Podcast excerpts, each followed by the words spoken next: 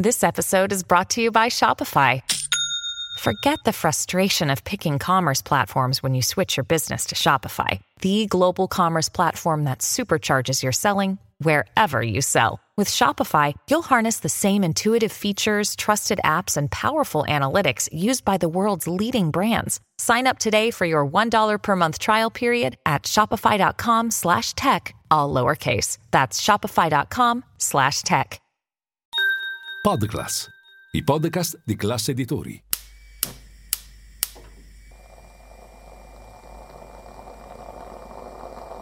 Buongiorno dal gruppo Classe Editori. Io sono Massimo Brugnone. Oggi è venerdì 7 luglio e queste sono notizie a colazione, quelle di cui hai bisogno per iniziare al meglio la tua giornata.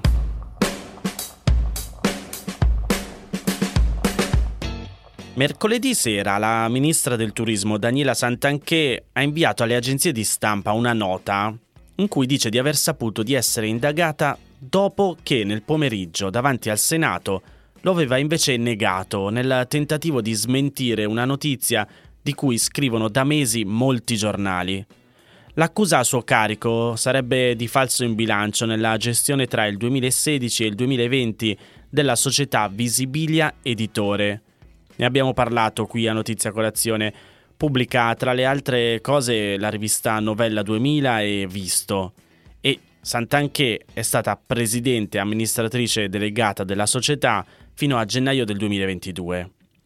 Come ricostruisce il Post, nel pomeriggio di mercoledì Santanché, che è senatrice, aveva tenuto un'informativa in Senato per difendersi dalle accuse sulla gestione delle sue attività imprenditoriali, emerse dopo un'inchiesta mandata in onda due settimane fa dal programma di Rai 3 Report. Santanché si era soffermata molto sulla questione di un'eventuale indagine a suo carico da parte della Procura di Milano, spiegando con toni molto combattivi di non essere stata raggiunta da alcun avviso di garanzia. Poi aveva specificato, come aveva già detto in passato, che anche i suoi avvocati non avevano ricevuto conferme della procura di un'indagine a suo carico. Una persona, Viene messa sotto indagine quando ci sono forti indizi che abbia commesso un reato di cui il pubblico ministero abbia notizia o di cui abbia saputo per propria iniziativa. In gergo giornalistico si dice impropriamente che una persona viene iscritta nel registro degli indagati, anche se un registro simile non esiste. Esiste il registro delle notizie di reato. L'avviso di garanzia, noto anche come informazione di garanzia, è invece la comunicazione che una procura fa a una persona sotto indagine ed è quello che Santanché dice di non aver ricevuto. La procura però non è tenuta a mandare l'informazione in ogni caso, ma solo quando deve compiere un atto al quale il difensore ha il diritto di assistere, per esempio un interrogatorio o una perquisizione. È insomma possibile che Santanché non l'avesse ricevuta. Anche il fatto che i suoi avvocati non avessero ricevuto conferme ha una spiegazione. Nella nota inviata alle agenzie mercoledì sera, Santanché ha scritto che le verifiche dei suoi avvocati erano state fatte a dicembre del 2022, ma in base al codice di procedura penale i pubblici ministeri possono decidere di rendere segreta l'indagine su una persona per un periodo non superiore a tre mesi, ritardando così anche la comunicazione dell'indagine stessa.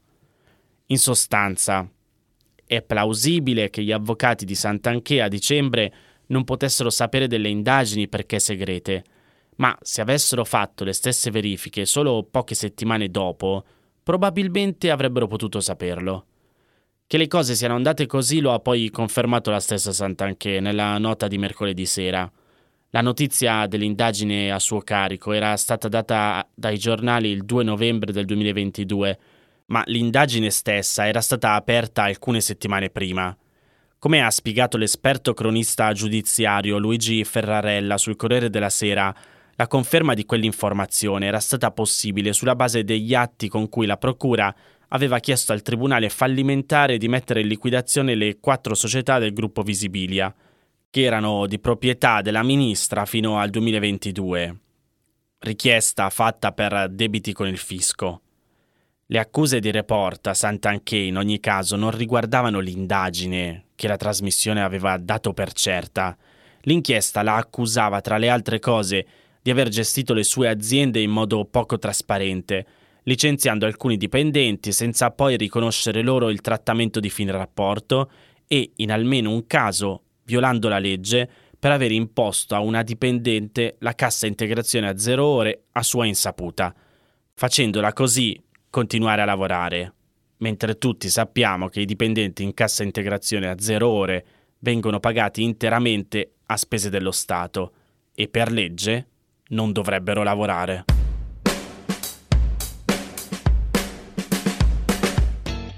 Rimango sul post perché fa un buon riassunto di quello che abbiamo saputo tra mercoledì sera e ieri dell'apertura del testamento di Silvio Berlusconi. I figli maggiori, Marina e Pier Silvio Berlusconi, hanno ricevuto una quota tale da avere insieme il 53% di Fininvest. La maggioranza del gruppo fondato da Silvio Berlusconi, che possiede Mondadori, una quota di MFE, cioè l'ex gruppo Mediaset, e una di Mediolanum, oltre che la proprietà del Monza, squadra di calcio di Serie A e del Teatro Manzoni di Milano. I due figli avevano già insieme il 15,3% di Fininvest, oltre che incarichi molto importanti all'interno delle aziende del gruppo. Marina Berlusconi è presidente di Fininvest e Pier Silvio è amministratore delegato di MFE e consigliere amministrazione di Fininvest. Gli altri tre figli, Barbara Berlusconi, Eleonora Berlusconi e Luigi Berlusconi, avuti con la seconda moglie Veronica Lario, avevano già il 21,4% di Fininvest e a loro andrà la parte restante. Hanno ruoli più marginali all'interno delle aziende di famiglia Barbara e Luigi sono consiglieri di amministrazione di Fininvest, mentre Eleonora non ha alcun ruolo. Il testamento prevede anche che andranno 100 milioni di euro al fratello di Silvio Berlusconi, Paolo, altri 100 milioni alla compagna Marta Fascina e 30 milioni a Marcello Dell'Utri, storico amico di Berlusconi, manager delle sue aziende e tra i fondatori di Forza Italia e sul perché di questi 30 milioni a Marcello Dell'Utri, l'unico di fatto, se si considera comunque Marta Fascina parte della famiglia, appunto ad esserne esterno, ecco sul perché di questi 30 milioni vi consiglio di leggere l'articolo di Giuseppe Pipitone sul Fatto Quotidiano. Noi andiamo avanti invece perché concretamente il testamento di Berlusconi consiste in un insieme di fogli scritti interamente a mano da lui stesso, in questo caso si parla di testamento olografo. In vari momenti l'ha fatto dal 2006 al 2022 con la data per ogni aggiunta. L'ultima in ordine di tempo è la donazione a Fascina, scritta a gennaio del 2022, mentre Berlusconi stava andando all'ospedale San Raffaele. La questione dell'eredità di Silvio Berlusconi era molto rilevante anche perché dalle modalità scelte per la divisione dipende il futuro delle aziende, di cui tre sono quotate in borsa, MFE, Mondadori e Mediolanum.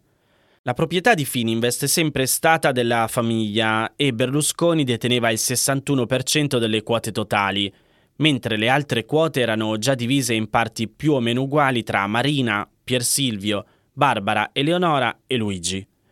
La partecipazione di Berlusconi non è stata divisa in modo equo tra i cinque figli, la legge prevede che in assenza di coniuge e in presenza di più figli, i due terzi del patrimonio debbano andare in parti uguali ai figli, mentre sul restante terzo si può lasciare qualsiasi disposizione. Della quota di Berlusconi, il 40% circa di Fininvest è andato in parti uguali, quindi circa l'8% a testa, mentre il restante 20% è andato a Marina e a Pier Silvio in parti uguali, Col risultato, quindi, quello che dicevamo prima, che i due figli maggiori insieme adesso ne hanno la maggioranza, circa il 53%, mentre gli altri tre figli ereditano il resto. Questa divisione era in qualche modo prevista. Destinando una quota societaria maggiore a Marina e Pier Silvio si è voluto bilanciare la situazione. Pur avendo ruoli apicali, infatti, i figli maggiori avevano complessivamente una quota più bassa dei tre figli minori, che però sono meno coinvolti. E di fatto così si è voluto evitare che i figli minori potessero mettere il veto nelle decisioni societarie. Questi equilibri familiari, perché ve li racconto? Perché, come scrive il post, sono dirimenti. In passato erano emerse alcune differenze di visione strategica fra i fratelli minori e i maggiori. Fininvest ha alcune questioni da risolvere che riguardano in particolare due società del gruppo, MFE e Mediolanum. Nel caso di MFE, di cui Fininvest ha il 50%, c'è una questione aperta con Vivendi, gruppo francese delle telecomunicazioni e proprietario da qualche anno tramite partecipazioni dirette e indirette, ossia tramite altre società, del 23,7% delle azioni dell'azienda. Con un accordo mai davvero rispettato, Vivendi si era impegnata a uscire dal capitale di Mediaset, che oggi appunto si chiama MFE. Secondo gli analisti, il soto francese sta tergiversando per capire se ci saranno riassetti che potrebbero consentirgli di restare nel capitale o addirittura di aumentare la sua quota. Le prospettive di un cambiamento nella suddivisione delle azioni di Fininvest avevano fatto salire molto il valore delle azioni di MFA in borsa nelle scorse settimane, nonostante Fininvest avesse smentito ogni mossa di cambiamento, con un comunicato in cui parlava di assoluta continuità nella gestione delle aziende. Gli investitori attendevano di capire i futuri assetti societari e le intenzioni degli eredi. Con Marina e Pier Silvio in maggioranza veniva ritenuta più probabile una gestione attiva, che dessero insomma un contributo più netto e diretto, mentre se la maggioranza fosse andata ai tre figli minori, si prevedeva una gestione più passiva. Un'altra questione riguarda Mediolanum, di cui Fininvest ha il 30%. A causa di una vecchia condanna penale di Silvio Berlusconi, Fininvest avrebbe dovuto ridurre a meno del 10% la sua quota. La vicenda non era ancora chiusa perché si attendeva una sentenza della Corte di giustizia dell'Unione Europea, ma con la morte di Berlusconi, ora il procedimento è decaduto e Fininvest potrà quindi tenere intatta la sua partecipazione all'interno di Mediolanum.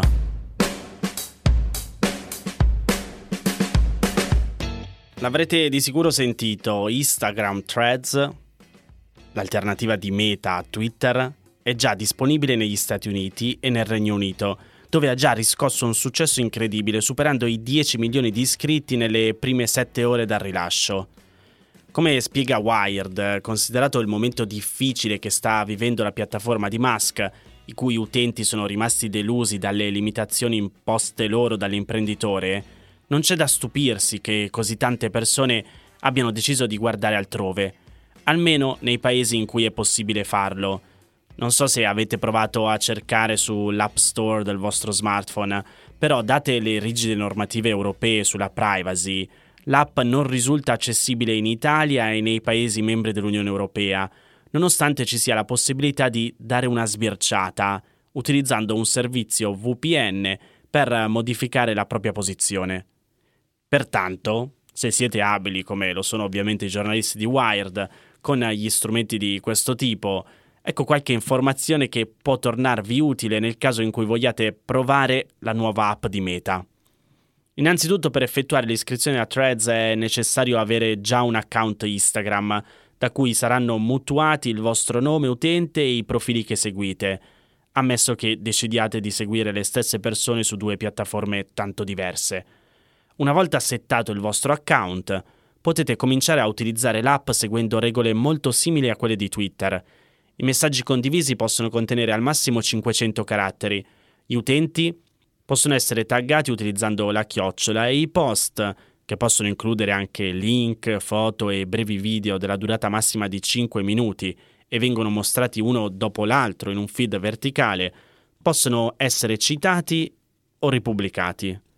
Ma cosa c'è di diverso allora dall'app di Musk? Non esistono gli hashtag né tantomeno la messaggistica privata. Due funzioni di cui gli utenti accorsi numerosi sulla nuova piattaforma sembrano evidentemente poter fare a meno. Al di là di questo, però, Threads sembra distinguersi anche per un feed che raccoglie una combinazione dei contenuti di account già seguiti e di suggerimenti generati dall'algoritmo, senza che vi sia un ordine cronologico o la possibilità di scegliere cosa visualizzare. E non è tutto, rispetto al suo competitor Twitter, l'app di Meta vanta anche una totale assenza di pubblicità, anche se sappiamo perfettamente che questo è il core business della società e che quindi molto probabilmente la pubblicità arriverà anche in questa nuova app. Per il resto le due piattaforme non sembrano avere grosse differenze, fatta eccezione per le regole applicate alla moderazione dei contenuti che coincidono chiaramente con quelle di Meta. E questo significa che gli utenti di Threads non saranno in grado di supportare gruppi terroristici o di odio, acquistare armi da fuoco o indirizzare minacce a terzi, il che rappresenta un enorme vantaggio rispetto alla piattaforma di Musk. Insomma, sembrerebbe proprio che Threads sia la versione migliorata di Twitter, o meglio, quella di qualche mese fa. Se sarà davvero così, ce lo dirà soltanto il tempo.